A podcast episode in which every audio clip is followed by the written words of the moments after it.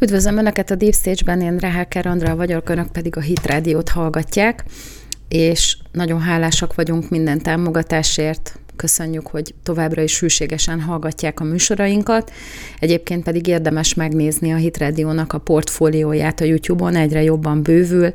nagyon jó csatornák indulnak egyik a másik után, szerintem érdemes mindegyikre feliratkozni. Aki még nem tette meg az Ultrahangra, vagy Fekete Rita új csatornájára, a Hit Radio közéletre, vagy a Hit Radio hitéletre nyugodtan iratkozzon föl,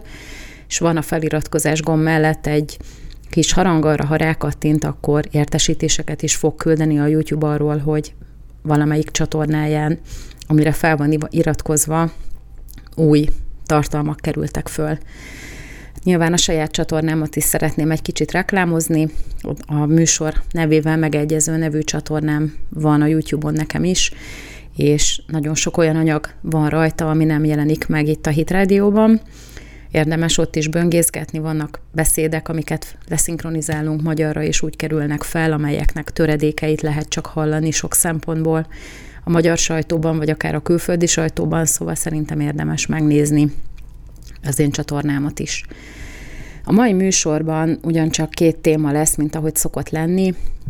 Először is arról szeretnék beszélni, hogy Grúziában, ami egyébként mindig is orosz befolyási terület volt, vajon lesz-e egy újabb kirobbanó konfliktus, vagy nem. És a másik téma az pedig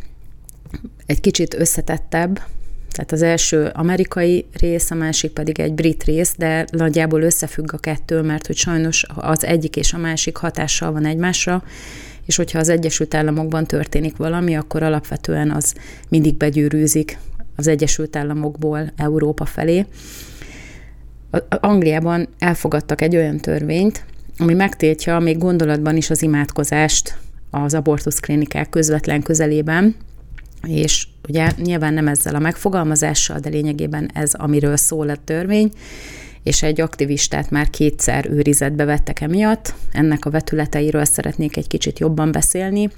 illetve arról, hogy mit is jelent az Egyesült Államok számára az, hogy Tucker Carlson folyamatosan hozza nyilvánosságra a január 6-ai eseményeknek a, a felvételeit, és nyilván kommentálja is őket, mi a reakció, és hogy mi is ennek az egésznek a hátulütője, vagy mi lehet ebből.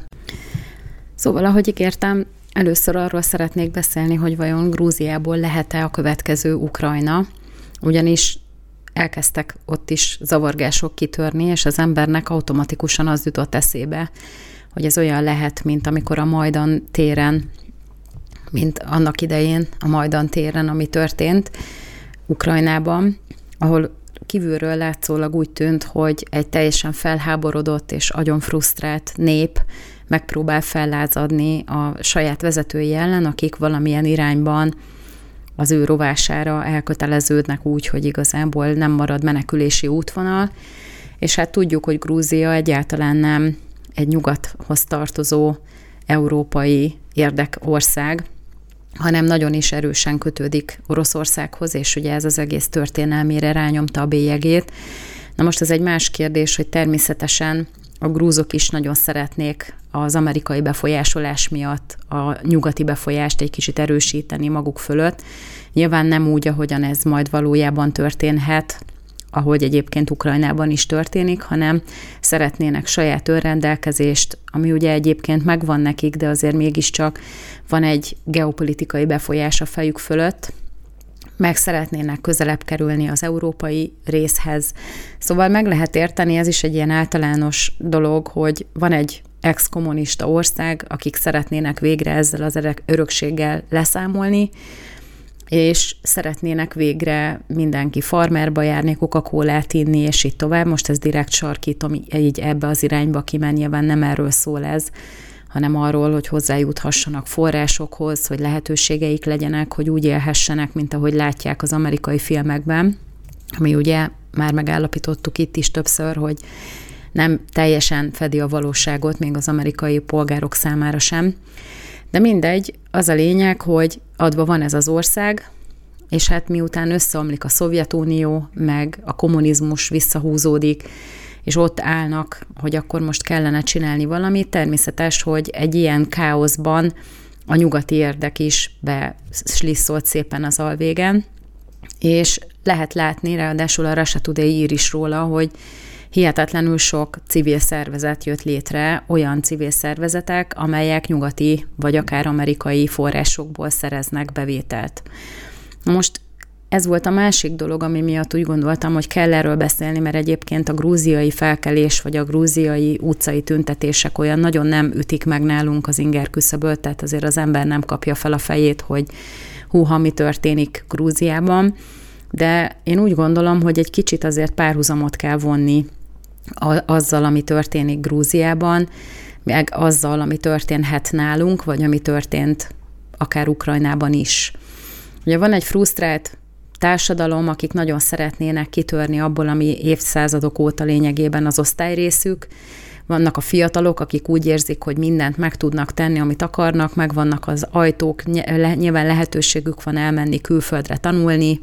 láthatják Európát, láthatják az Egyesült Államokat, egy csomó mindent tapasztalhatnak, és persze, hogy sokkal vonzóbb a számukra, mint mondjuk Oroszország, ami hát elég jól bemutat, ezeket jól, nagyon jól bemutatják a kémfilmek is, például a Cég című film, ami ugye három részes, az Alfredo Molina főszereplésével játszódó, tehát a CIA-ről készített amerikai film, tehát ez nagyon jól bemutatja, hogy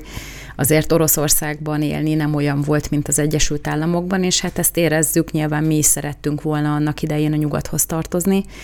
és hát nálunk is nagyon-nagyon sok civil szervezet létrejött, és hát nem csak nálunk, hanem ugye ezek a civil szervezetek, ezek behálózzák lényegében egész Ázsiát, a közel-keletet és így tovább, és hát egyre inkább úgy tűnik, főleg az arab tavasznak a fényében, hogyha nézzük, hogy ez inkább a regnáló kormányok megdöntésére szolgáló infrastruktúrát építi, és nem annyira a társadalmi esélyegyenlőségnek a, a kivívása a céljuk. Tehát láttuk, hogy akár az arab tavaszt, ha említjük, ott is úgy tűnt, hogy ilyen alulról szerveződő úgynevezett grassroots dolgok történnek, tehát az emberek maguktól az óriási frusztrációjukból kifolyólag kimennek az utcára, és tüntetnek, de azért a végén ott is kiderült, vagy legalábbis nagyon sok bizonyíték utal arra, hogy ez egy előre megszervezett, külföldiek által felépített forgatókönyv volt, amit olyan emberek hajtottak végre, akiket erre külföldön, vagy akár otthon is különböző alapítványi fejtágítókon kiképeztek. Tehát azért Tunéziában is, ami történt, meg ugye egyébként később is a többi olyan országban, ahol sikerült a, végül is a rezsimet megdönteni, mindenhol az volt a lényeg, hogy civil szervezetek elkezdték a társadalmi érzékenyítést, és akkor egy maroknyi aktivista, ez meg megszervezte, hogy legyen egy ilyen nagy tömegfelkelés, és lényegében az a kiváltó pont, tehát ez egy, ez egy hosszú ideig előkészületek alatt levő dolog is, tehát nem öt perc alatt csinálnak forradalmat ezek a civil szervezetek egy társadalomban, hanem nagyon is hosszú ideig türelmesen várják, szervezik készenlétben, hogy legyen egy olyan robbanáspont, ahol be lehet az egészet indítani. És hát ugye nálunk is valójában azért egyesek véleménye szerint nem kell félni attól, hogy itt bármiféle nyugati pucs kísérlet fog történni, mert a nép alapvetően annyira nem elégedetlen, hogy a nagy tömeget is bele lehessen rántani egy ilyen maroknyi aktivista által előkészített dologba. De hát úgy tűnt, legalábbis, hogyha az ember megnézi a felvételeket Grúziában, hogy ott lehet, hogy eléggé elégedetlenek az emberek már ahhoz, hogy ebből lehessen egy, egy nagyobb tüntetéssorozat, viszont még a Today is, amely egyébként egy orosz barát, igazából kifejezetten orosz propagandát is közzétevő oldal, azt állítja, hogy nem ha rendelkezik ez az egész dolog akkor a lendülettel, hogy átmenjen, hogy egyáltalán bármilyen módon veszélybe kerüljön a jelenlegi rezsimnek a, a helyzete vagy a szerepe. Viszont ugye, hogyha megnézzük, hogy mi történt, tehát egyértelmű, hogy itt az egy alulról, ki, meg a nyugatiak által elindított tüntetéssorozat volt. Ugye az történt, hogy a grúz kormányzat eldöntötte, orosz és nyilván magyar mintára is, meg egyébként zárójában megjegyzem amerikai mintára is, hogy azokat a külföldi civil szervezeteket, vagy akár grúz civil szervezeteket listázza, amelyek nyugati forrásokat, vagy bármilyen külföldi országból jövő forrásokat használnak a működésükhöz. Ugye ezt tudjuk, Oroszország alapvetően már nagyon régóta listázza ezeket, és a soros féle civil szervezeteket ki is tiltotta Oroszországból. Az amerikaiak kezdték, ugye ők voltak az elsők, akik elkezdték ezeket a civil szervezeteket, akik bármilyen más országból bevételre tesznek szert, ők kezdték el listázni, és ugye most a grúzok is úgy döntöttek, legalábbis a kormány, hogy megpróbálja a potenciális veszélyforrásokat feltérképezni, és egy rendelettel rákényszeríteni azokat a civil szervezeteket, amelyek külföldről kapnak forrást, hogy regisztráljanak be. De nem tiltotta be őket, nem történt semmi retorzió, egyszerűen annyi történt, hogy legyenek szívesek, regisztráljanak, hogyha külföldről kaptak pénzt, annak a megnevezésével, hogy honnan érkezett ez az összeg, mekkora összeg, és így tovább. Tehát ha most mindenki mélyen magában néz, és elgondolkozik, akkor Szerintem ez nem egy olyan dolog, hogy az ember így fogja magát, és úgy felháborodjon, hogy kirohanjon az utcára transzparensekkel tüntetni, hogy ez mekkora szemétség. Tehát legalábbis én nem tudom, de ez szerintem nem kispolgári azt mondani, hogy ez nem egy olyan téma, ami az embereket kiviszi az utcára. Tehát ez egy teljesen marginális dolog, ez olyan körülbelül nagyjából, mint hogyha megváltoztatják a TB törvényben bármelyik paragrafust azzal kapcsolatosan, hogy hogyan kell a nyugdíjat számolni, az embereknek nem üti meg az inger küszöbét, nem is sok ember foglalkozik ilyen mélységben ezekkel a kérdésekkel, de nyilván, mivel az érintettek alapvetően a médiát is arra használják, hogy manipulálják maguk körül a narratívát, ezért egyből mindenkihez eljutott az információ, hogy a grúz kormány alapvetően negatívan áll ezekhez hozzá, és hogy ez milyen kirekesztő, és itt tovább. Pedig szerintem ez csak egy ilyen gondosság, Szeretnék tudni, hogy vajon létezik-e bármiféle potenciális veszélyforrás ezekből a civil szervezetekből. Ez egy normális dolog. Nyilván a listázás az mindig rossz, de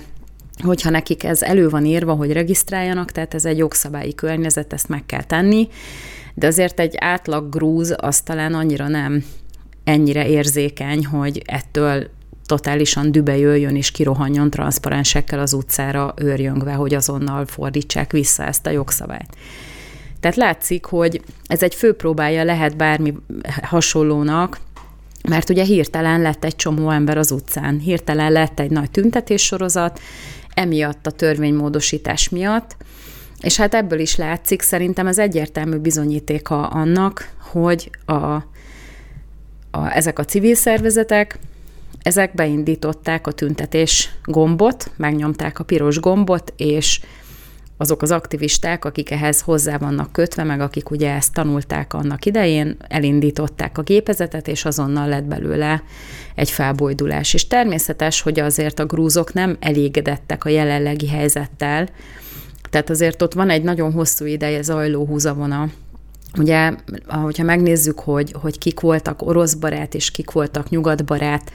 politikusok, tehát Sevárnádze 2003-ig meglehetősen orosz barát volt, és akkor Szakasvili, aki most már nem irányítja Grúziát, ő követte a, az elnöki székben, és ő, ő inkább nyugatbarát volt, és aztán nyilván eltávolították, vagy hát nyilván nem választották újra, erről lehet vitatkozni, de ez lehetett egy kiváltó oka annak, hogy az emberek egy kicsit elégedetlenebbek, mert ahogy az ukránok is szerettek volna a nyugathoz csatlakozni, a grúzok is nyilván örülnének neki, hogyha lenne úgy lehetőségük, mint ahogy például a németeknek a lehetőségeit elképzelik, de ugye pont az a baj ezzel az egésszel, hogy van egy országnak egy évszázados, évezredes akár tradíciója, van egy hagyomány, ami be van ívódva az embereknek a gondolkodásmódjába, a viselkedésébe, és ezt nem lehet két perc alatt átfordítani egy olyanra, mint amit látnak a tévében, vagy mint ami egyébként vonzónak tűnik a számukra, de egyáltalán, hogyha most például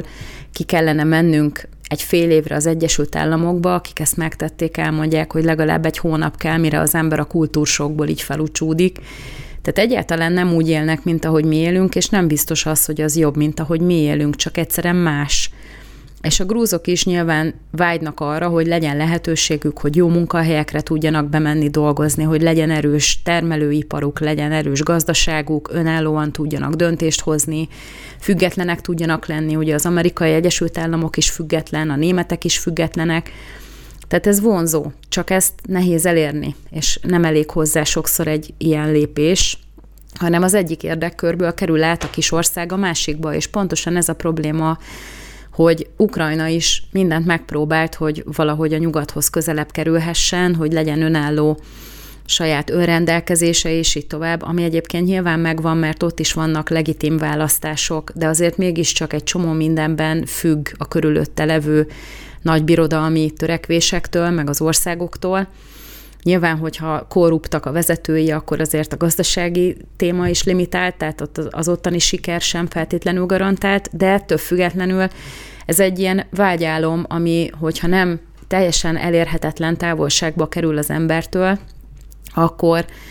teljesen egyértelmű, hogy azért nem mindenki tudja ezt könnyen elengedni. Tehát, hogyha az ember nem elégedett, akkor azért előbb fordul, hogy kimegy az utcára, de azért azt nem gondolom így sem, hogy a grúzok alapvetően meg akarnák dönteni a saját kormányukat. Tehát szerintem ez mindenféleképpen a nyugatnak a mahinációja természetesen. És azért is gondolom ezt, mert Grúzia eddig a pontig egyáltalán nem foglalt állást a, az ukrán-orosz konfliktussal kapcsolatban. Tehát nem állt bele úgy, mint ahogy beleálltak a lengyelek, vagy mint ahogy Észtország, vagy Lettország beleállt ebbe az egészbe, hanem Grúzia megpróbált ebben az egész témában teljesen semlegesen így valahogy elslisszolni az alvégen, de ugye ő is orosz érdekkörzetbe tartozik, és ugye, ahogy Magyarország is küzd az elemekkel, meg egyébként Törökország is lavírozik, tehát ott is alapvetően nyomás alatt van Törökország, bár most egy kicsit elengedték, mert ezek a földrengések, ezek azért elég erősen elterelték Törökországnak a figyelmét az ukrán-orosz konfliktusról, sajnos, de természetesen minket állandóan ekéznek amiatt, hogy nem akarunk ebbe belefolyni,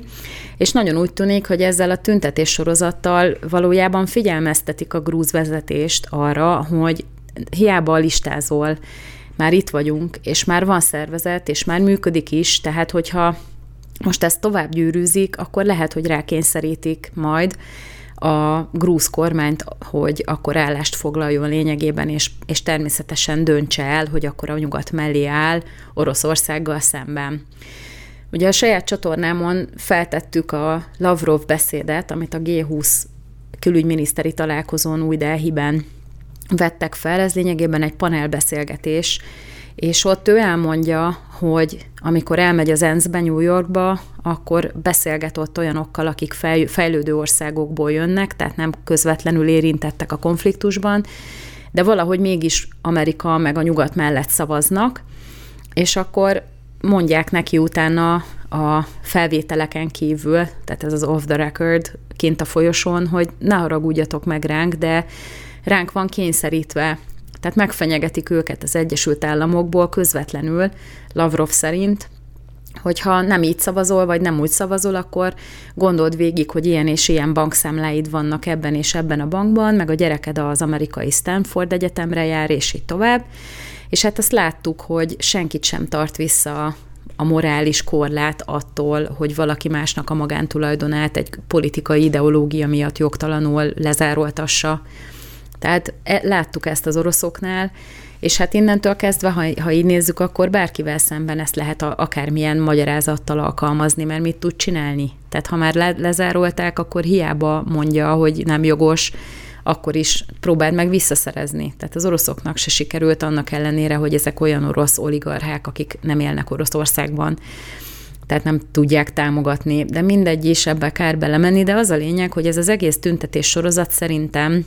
egy jelzés arra Grúziának, hogy foglaljon állást most már, és álljon bele ebbe a konfliktusba. És tényleg úgy tűnik, hogy az Egyesült Államok ezzel a viselkedésével megpróbál mindenkit saját maga ellen fordítani, mert a végén ennek az lesz a vége, hogy átfordulnak a többiek, tehát hogyha a közmondást nézzük, hogy sok lúd disznót győz, hogyha ezt nagyon sokáig folytatja, úgy megoszlik majd az erőforrása például. Tehát ha mindenki szembeszegül, egyszerűen képtelen a mindenkire ráerőltetni az akaratát, ezért csinálják szépen folyamatában sorban. De ez megint olyan, hogy egy idő után azt fogják mondani azok az érintettek, akik ebben nem akarnak részt venni, mert semmi közük nincsen Ukrajnához, tehát Ausztráliának mi van ehhez. De például már ott is beszélnek arról, hogy három év múlva lehet, hogy Kínával háborúba fognak belépni. És akkor vajon ezt mire, mire alapozzák? Hát arra, hogy az amerikaiak, hogyha úgymond behúzták Ukrajnát, akkor lépnek tovább, és akkor Oroszország ki van pipálva,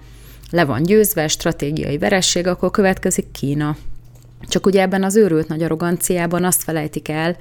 hogy lehet, hogy ők azt hiszik magukról, hogy ők a legokosabbak, a legügyesebbek, meg a legerősebbek, de ez nem feltétlenül van így. Mert ők sem feltétlenül jutnak megfelelő információhoz, őket sem tájékoztatja feltétlenül megfelelően a titkosszolgálat, ott is emberek vannak, saját érdekeket követnek sokszor. Tehát nagyon sok az olyan változó ebben az egészben, ami miatt ez nem biztos tehát semmi nem biztos ezen a terepen, és sajnos, hogyha mindenki szembefordul az Egyesült Államokkal, akkor lehet, hogy ebből lesz egy nagyobb katasztrófa az amerikaiak számára. Mert ezt egyébként most már egyre nyíltabban csinálják, és szerintem, tehát lehet, hogy kicsit eltávolodtunk a grúziai tüntetésektől, de az én fejemben ez, ez a vezérhangja indult el, hogy ott van egy csomó civil szervezet, akit most azonosítani akarnak, ezek azonnal, ahogy napvilágra kerül, hogy mahinálnak a háttérbe, beindítják a tüntetőgépezetet, van egy csomó elégedetlen ember, aki fel van hetszelve, és erre fel van a sajtó használva, és akkor ebből lesz egy tüntetés sorozat, ami egyébként nem elég ahhoz, hogy megdöntse az aktuálisan regnáló kormányt, de arra elég, hogy figyelmeztessék vele, hogy ha nem foglaltok állást mellettünk, akkor baj lesz. És ez az ebben az egészben a gonoszság, hogy az Egyesült Államok lényegében olyan államokat is belekényszerít ebbe a teljesen értelmetlen konfliktusba, akik jobban teszik, hogyha kimaradnak belőle. És tényleg nem kell ebben részt venni, de lehet látni, hogy az oroszok, ugye ezt is lehet tudni, két-három évre elegendő tartalékkal rendelkeznek ahhoz, hogy tovább tudják folytatni a háborút, főleg úgy, hogy a Wagner Group harcol a frontvonalban, és nem az orosz katonák. Tehát ha innen nézzük, akkor ez az egész tényleg arra megy ki, hogy mindenkit szembefordítsanak az oroszokkal. Csak hát nagy kérdés, hogy ezt vajon meddig lehet folytatni. Ezzel kapcsolatban szerintem nagyon érdekes interjúk vannak a Ultrahangon, a Király Tamás kollégámnak a csatornáján. Szerintem érdemes böngészgetni őket, nagyon gondolatébresztő sok szempontból. De hát mi is le kell, hogy vonjuk ebből a következtetést, hogy ami Grúziában elindult, az nálunk is nagyon könnyen be tud következni. És ezért kell szerintem a kormány támogatni, hogy lehessen látni, hogy mindenki, aki kívülről nézi, az is lássa, hogy ezt a kormányt itt támogatja a társadalom, mert abból nem lehet pucskísérlet utána. Lehet, hogy lesz egy maréknyi momentumos, aki kimegy az utcára, vagy valamelyik másik minipárt, akinek semmi támogatottsága nincsen Budapesten kívül de nem lesz belőle semmi, csak nevetségesé teszik magukat, és ezért kell nekünk egyrészt odafigyelni erre, másrészt meg tényleg aktivizálódni, hogy, hogy tényleg ne tudjanak változást elérni, mert ez a mi országunk, itt mi élünk, és ők meg az óceán túloldaláról meg foglalkozzanak a saját dolgukkal. Az Egyesült Államok nagyon úgy tűnik, hogy egyáltalán nem foglalkozik a saját dolgával, és ez abból is kiderül, hogy alapvetően eddig a saját társadalmát egy kicsit lenézte az amerikai vezetés, legalábbis ami a demokrata oldalt illeti. Egyre több hír van arról, hogy amikor ugye az időközi választásokon megváltozott a képviselőháznak a többsége, tehát a kongresszusban, annak az alsó házában most már republikánus többség van, az új republikánus vezető, a házelnök, Kevin McCarthy azzal borzolta a kedélyeket, hogy megengedte a Fox News egyik sikeres műsorvezetőjének, Tucker Carlsonnak azt, hogy megnézze a kapitóliumnak a felvételeit, a, hogy megnézze a kapitóliumnak a felvételeit a január 6-ai annak idején Biden beiktatása körüli úgynevezett pucskísérlettel kapcsolatosan. És ugye természetes, hogy kiderült, hogy azért ez nem úgy volt, mint ahogy egyébként először látszott, tehát nagyon sok furcsaságot lehetett már akkor is tudni, de kb. mint a Hunter Biden laptop, ahogy történt, pontosan ugyanaz történt ennek a narratívájával is. A demokrata párt az eleve már egy narratívát felállított, és akkor ez volt az igazság. Senki sem foglalkozhatott ezzel máshogy, mert mindent azonnal úgy állítottak be, hogy demokrácia ellenes, meg, meg polgárháborút akar, meg mindenféle ilyen szélsőséges jelzővel volt illetve az illető.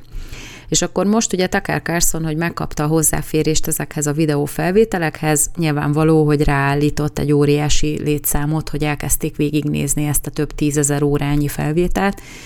és hát találtak is benne nagyon érdekes dolgokat, ami azt jelenti, hogy szépen lassan elkezdett kiszivárogni mindenféle érdekes információ,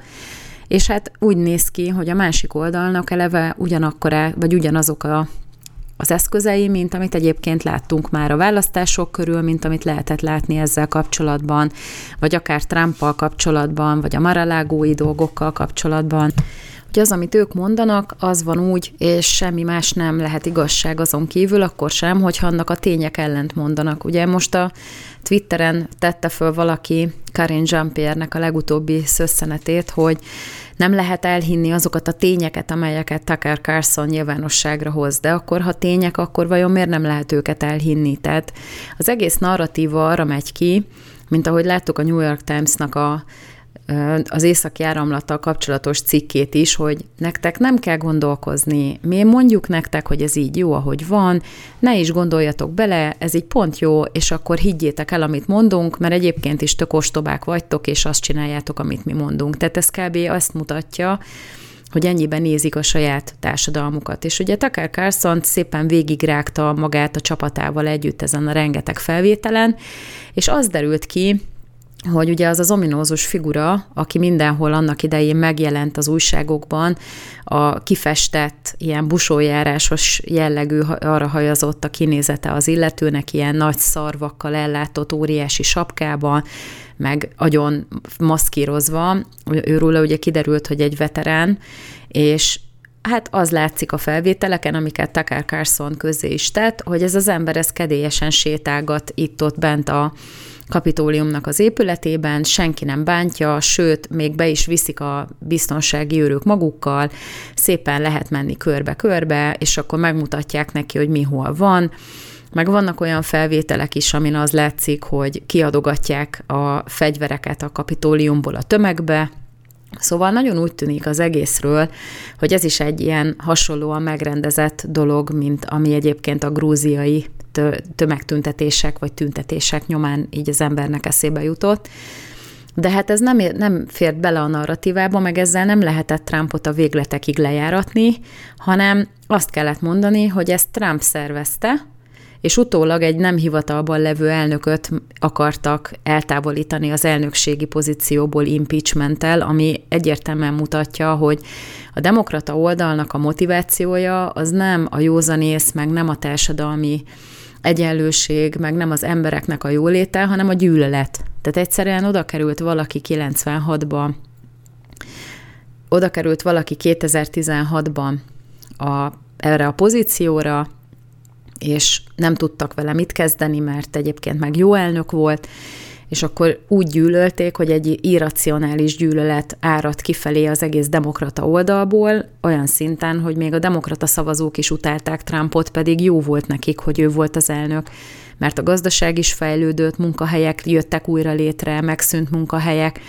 végül is újra létrejöttek, szóval megcsinálta az adóamnestiát, tehát most ne kelljen újra elmondani, hogy a Trump egyébként egy jó elnök volt. Volt egy kegyelmi időszak, úgymond négy év, ebben az időszakban ugye Trump, amíg elnök volt, azért próbált visszafordítani dolgokat, és aztán ez az egész ez így elment a vakok javára, hogy így szépen magyarul megmondjam, mert a demokraták, mikor újra hatalomra kerültek, az is elég kérdéses, hogy milyen szinten, akkor aztán végül visszaállítottak mindent, és most még sokkal rosszabb a helyzet, ugye a dübörgő inflációval, a folyamatosan emelgetett adósságplafonnal, ami ugye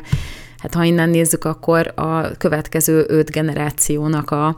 teljes adósság mennyiségét már most realizálja, tehát elköltik azt a pénzt is, ami, ami nincs is még meg,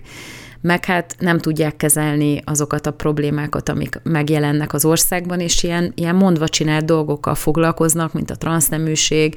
meg, meg az egyebek. És ugye természetes, hogy a következő lépés, nyilván Karin Jean-Pierre-nek már nagyjából azt se lehet elhinni, amikor kérdez, meg egyébként amikor beszél, akkor is, ha az ember a közhelyek között ki tud hámozni három olyan mondatot, aminek van értelme, akkor már ez egy sikeres nap volt. Ez nagyon ritkán fordul elő egyébként, tehát egyszerűen semmire nem válaszol, ilyen, na mindegy, és már a múltkor gondolkoztam ezen, hogy hogyan tud elszámolni a saját lelkiismeretével, de hát ebbe inkább nem menjünk bele. És hát az az igazság, hogy a Facebook meg a YouTube már elkezdte ugyanazt csinálni, mint amit annak idején pont amikor megtörtént ez az incidens csinált, meg ugye amikor valaki megpróbálta felhívni a ismerőseinek a figyelmét arra, hogy mondjuk lehet, hogy nem minden volt tiszta ezzel az amerikai választással. Én írtam egy véleménybejegyzést, a saját véleményemet leírtam a, a Facebookra, és akkor kaptam rá egy plecsnit, hogy ez fake news, de közben nem news, hanem ez az én véleményem, de mindegy. Mivel nem értettem egyet a főárammal, ezért ez is fake news, tehát nem igaz. És akkor itt nincsen nyilván diktatúra, meg vélemény korlátozás. Na mindegy, szóval az a lényeg ennek az egésznek, hogy a Facebook elkezdte letiltani azokat a megosztásokat, meg ilyen tényellenőrzős plecsnivel ellátni, amelyek akár az, a francia ügynökség, az AFP nek a, tehát a francia hírügynökségnek, az AFP-nek a felvételeit is tartalmazza, ami egyébként alapvetően kóser. Tehát amikor megosztanak videófelvételeket arról, amiket Tucker Carlson kiválogatott ebből a több tízezer órányi felvételből, akkor azokra rányomja a plecsnit a Facebook rögtön, hogy ez fake news. Csak hogy az a probléma, hála Istennek, hogy létezik Amerikában egy olyan, olyan közösségi média felület, a Twitter, ahol ez már nem, nem járja. És ugye Elon Musk saját maga is megosztotta ezeket, meg kommenteli is, ami azt jelenti, hogy ez ilyen 10 milliókhoz jut el. Tehát az emberek egyébként sokkal többet használják az Egyesült Államokban a Twittert, mint a Facebookot vagy a YouTube-ot, és elkezdték természetesen osztani ezeket a felvételeket, meg egyébként már az a jó, tehát például én is arra használom a saját csatornámat, hogyha ellentmondásos is, hogy valaki nem ért egyet, legalább legyen beszélgetés, legyen gondolkodás egy témáról, és hogyha az emberek elkezdenek gondolkozni rajta, meg túl sokszor látják ugyanazt, akkor azért hát, ha elindul a fejükbe a vezérhangja, hogy ez a sok minden, amit megpróbálnak elhitetni velük, ennek a legnagyobb része nem is igaz. És ugye ez a jó, hogy most már van egy média felület, van egy közösségi olyan oldal az Egyesült Államokban, ahol lehet ilyen tartalmakat megosztani, és így hát ha ez majd átfordítja egy kicsit a dolgokat a normálisba újra, mert egyébként ez már olyan szintű manipuláció, hogy valakivel megpróbálják elhitetni, meg ugye ez a Jean-Pierre azt mondja, hogy hiába tények, amiket állít a Tucker ne higgyétek el, mert mi nem ezt gondoljuk, hogy ez nem így, nem így történt.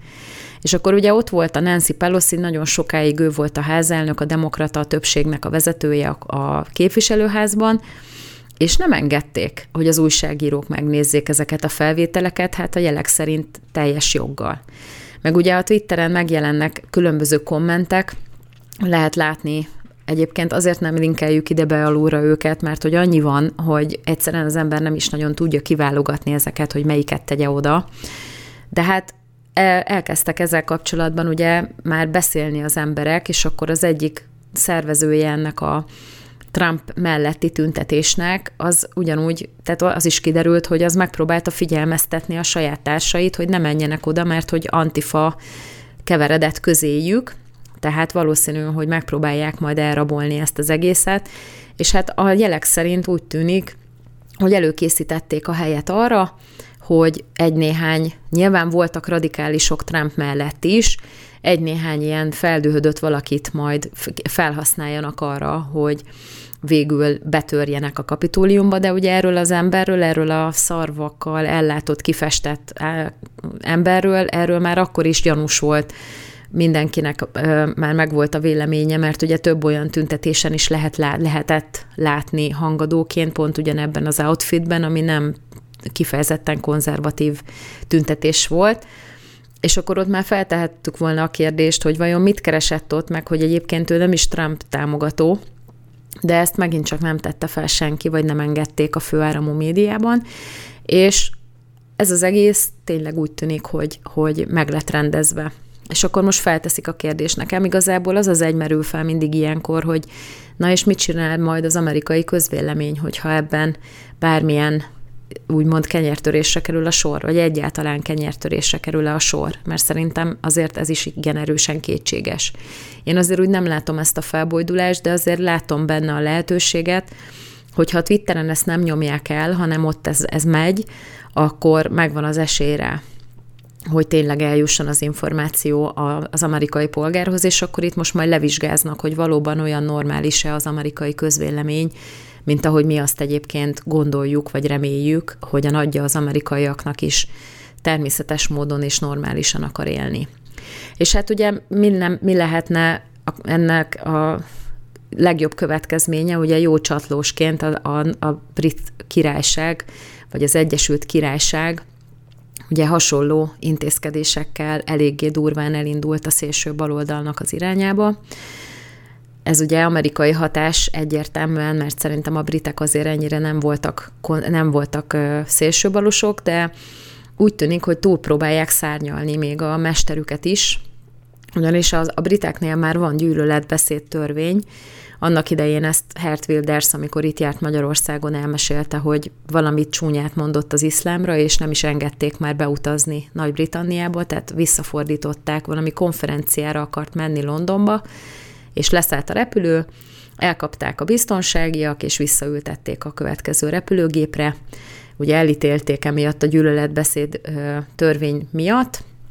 és nem léphetett be az országban, mai napig ki van tiltva, mert valamit mert mondani az iszlámról. Na most ez, ez a kemény vonal jellemzi az angol törvényhozást, és ugye most van egy újabb incidens, az abortusz klinikák körüli úgymond biztonságos környezet a, a téma, és ez már Amerikában is téma, tehát ott is valójában több olyan abortusz klinika van, ahol ki van jelölve egy körívben egy terület, ahol elméletileg nem lehet se tüntetni, se semmit csinálni, lényegében imádkozni sem lehet, mint ahogy ezt a jelek szerint Ameri- Angliában lehet látni. Nem lehet imádkozni. Az a lényeg, hogy, hogy hogyha ott áll valaki, és lényegében semmit se csinál, akkor arról a rendőrök már joggal feltételezhetik, hogy biztos, hogy imádkozik. De ugye a törvény az úgy szól az Egyesült Államokban, hogy ebben a körívben, ebben a puffás zónában a befolyásolás tilos. És akkor itt megint feltesszük a kérdést, hogy mit jelent az, hogy befolyásolás. Ugye az, hogy valaki befolyásol, mondjuk ott van egy összezavarodott kis fiatal hölgy, aki nem tudja eldönteni, hogy most akkor elvégezzettesse az abortuszt, vagy nem, és ez egyébként egy valós lelkiismereti dilemma, és sokszor nagyon sok mindenkinél élet-halál kérdés, mert ugye a gyereknek az élete az egyértelműen azon múlik, hogy hogy dönt az anyja. Tehát, hogyha ezt a fiatal hölgyet valaki abban a buffer zónában arra befolyásolja, hogy tartsa meg a gyereket, ez törvénybe ütközik. Viszont természetesen az a fajta befolyásolás, hogyha ezt a bizonytalan hölgyet, aki egyébként nem biztos, hogy el akarja vetetni a gyereket, nem százszerzalékosan határozta el magát, ha ezt abba az irányba befolyásolja valaki, hogy igenis hajtsa el a gyereket, az nem büntetendő ennek a törvénynek az értelmében. Tehát ott az nem minősül befolyásolásnak, természetesen az abortusz klinika emiatt valószínűleg nem hívja ki a rendőröket, mert tehát ebből élnek, és a másik meg az, hogy miből gondolják ezek az emberek, vagy mire alapozzák azt, hogy az ima az befolyásolás. Én hívő vagyok, ezt tudja mindenki rólam, és én egyértelműen hiszek abban, hogy az imának van történelemformáló ereje is, és hogy nagyon fontos, hogy az ember ezt hittel végezze, de az ima az egy nagyon belsőséges dolog, az ember Istennek elmondja a különböző ügyeit, meg megvárja, amíg Isten erre reagál, válaszol, stb., és ugye az szokott általában a következménye lenni annak, hogyha valaki hitből imádkozik, hogy az, amit kér, az megtörténik. Legalábbis mi keresztények ezt így éljük meg, és hát azt látom én például magam körül egy ilyen nyugat-európai ideológiához csatolódott országban, itt Magyarországon, hogy az emberek abszolút materialisták, ateisták legtöbbször, vagy hát rosszabb esetben, és egyáltalán nem gondolkodnak úgy, hogy ha ők imádkoznak, akkor annak bármiféle hatása is van. Sőt, a jó kommunista szokás szerint az imát az itteni emberek tök fölösleges időpocsékolásnak tartják, és ezért gondolják, hogy például azok a pásztorok, akiknek ez a hivatásuk, azok ilyen ingyen élők, mert hogy csak imádkoznak egész nap. Tehát ilyen szemléletmód jellemzi a mostani nyugat-európai társadalmakat is, semmit nem akarnak az Istenről tudni, nem gondolják, hogy az ima az bármiféle hatással rendelkezik. Akkor mondja meg már nekem valaki, hogy miért félnek annyira tőle, hogy valaki ebben a 100 méter körívben, ami az abortusz klinika körül van, ott áll, és csendben magában imádkozik. Senki nincs ott, senkivel nem beszél, tüntetés sincsen, és csak gondolkozik. És ugye ez történt, van egy aktivista hölgy, akit már másodjára tartóztatnak le emiatt, és erről ugye a CBN is készített egy riportot, úgy hívják a hölgyet, hogy Isabel von Spruce, és ő ö, alapvetően semmit nem csinált most sem, hanem megállt szépen a abortusz klinikával szemben a falnál, és csak ott állt. És igazából úgy tudták letartóztatni, hogy bevallotta, hogy valóban imádkozott, de közben a rendőr az nem tudja azt, hogy én most mit gondolok. És hát ugye pont az 1984-et hallgattuk reggel hangos könyvben, és eléggé jó, pontosan azon a helyen ö, sikerült ezt a gondolatot meg felébreszteni a fejemben, hogy ott is van gondolatrendőrség. És igazából az egész arra megy ki, hogy a rezsim az mindent kontrolláljon, ne legyen az emberben semmiféle olyan gondolat, ami egyébként ellenkezik azzal, amit ők mondanak, még akkor sem, hogyha egyébként az, amit ők mondanak, az rossz, mert hát senki sem gondolhatja, hogy neki mindig igaza van. Még a pápa sem pedig őróla állítják, hogy ez így van. És hát az egész egy ilyen teljesen összezavarodott kapkodás, és tényleg azt mutatja, hogy félnek Félnek attól, hogy egy társadalomban van egy réteg, akinek van véleménye, félnek attól, hogy ez a, ez a, ez a réteg ez összehoz egyet meg egyet, tehát ha lát történni bármit maga körül, azzal kapcsolatban gondolatai vannak, felállít egy elméletet akár, meghallgat véleményeket, összeállítja ezt a fejében, és nagyon félnek tőle, hogy aztán ennek megfelelően cselekedni fog. Mert ez azt jelenti, hogy nem tudják kontroll alatt tartani. Minden ember, akinek van saját véleménye, aki gondolkodik, aki hajlandó a gondolatának megfelelően cselekedni, az mind veszélyes egy ilyen totalitárius rezsim számára, mert képtelen a rezsim kontrollálni, teljesen kiszámíthatatlanok az ilyen emberek. És ez a fajta baloldali diktatúra, amit lehet látni az Egyesült Államokban is, meg most már itt az Egyesült Királyságban is, ez egyértelműen nem tűri el hogy legyen bárkinek önálló véleménye, nem tűri el, hogy ezt az önálló véleményt akár propagálja, ezt már látjuk itt a YouTube-on, meg látjuk a, a Facebookon is, tehát az is csoda, hogy az én csatornámon, tehát hogyha most szőnyeget mosnék, két millióan megnéznék a videómat, mert mindenkinek kiajánlaná a YouTube. De hogy erről beszélek, nem vagyok benne biztos, hogy eljut az emberekhez, pontosan azért, mert ezt nem szereti ez a fajta rezsim, nem tűri, hogy az emberek gondolkodjanak, mert aki gondolkodik, az veszélyes. Arra a szürke, szintelen, szaktalan masszára, akire akármilyen ideológiát rá lehet kényszeríteni. És hát látjuk, hogy mindaz a január 6-ai eseményekkel kapcsolatban, mint pedig ezzel a gondolat bűnnel kapcsolatban egyértelműen látszik, hogy egyre jobban kapkodnak a rezsimek,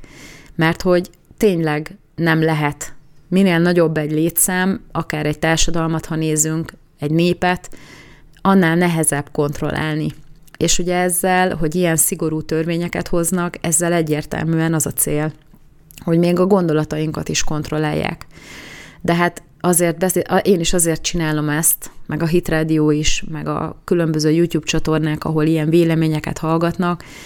ezek mind azért vannak, hogy ez a pont, ez ne jöhessen el. viszont már az angoloknál eljött, mi ezt ne engedjük meg.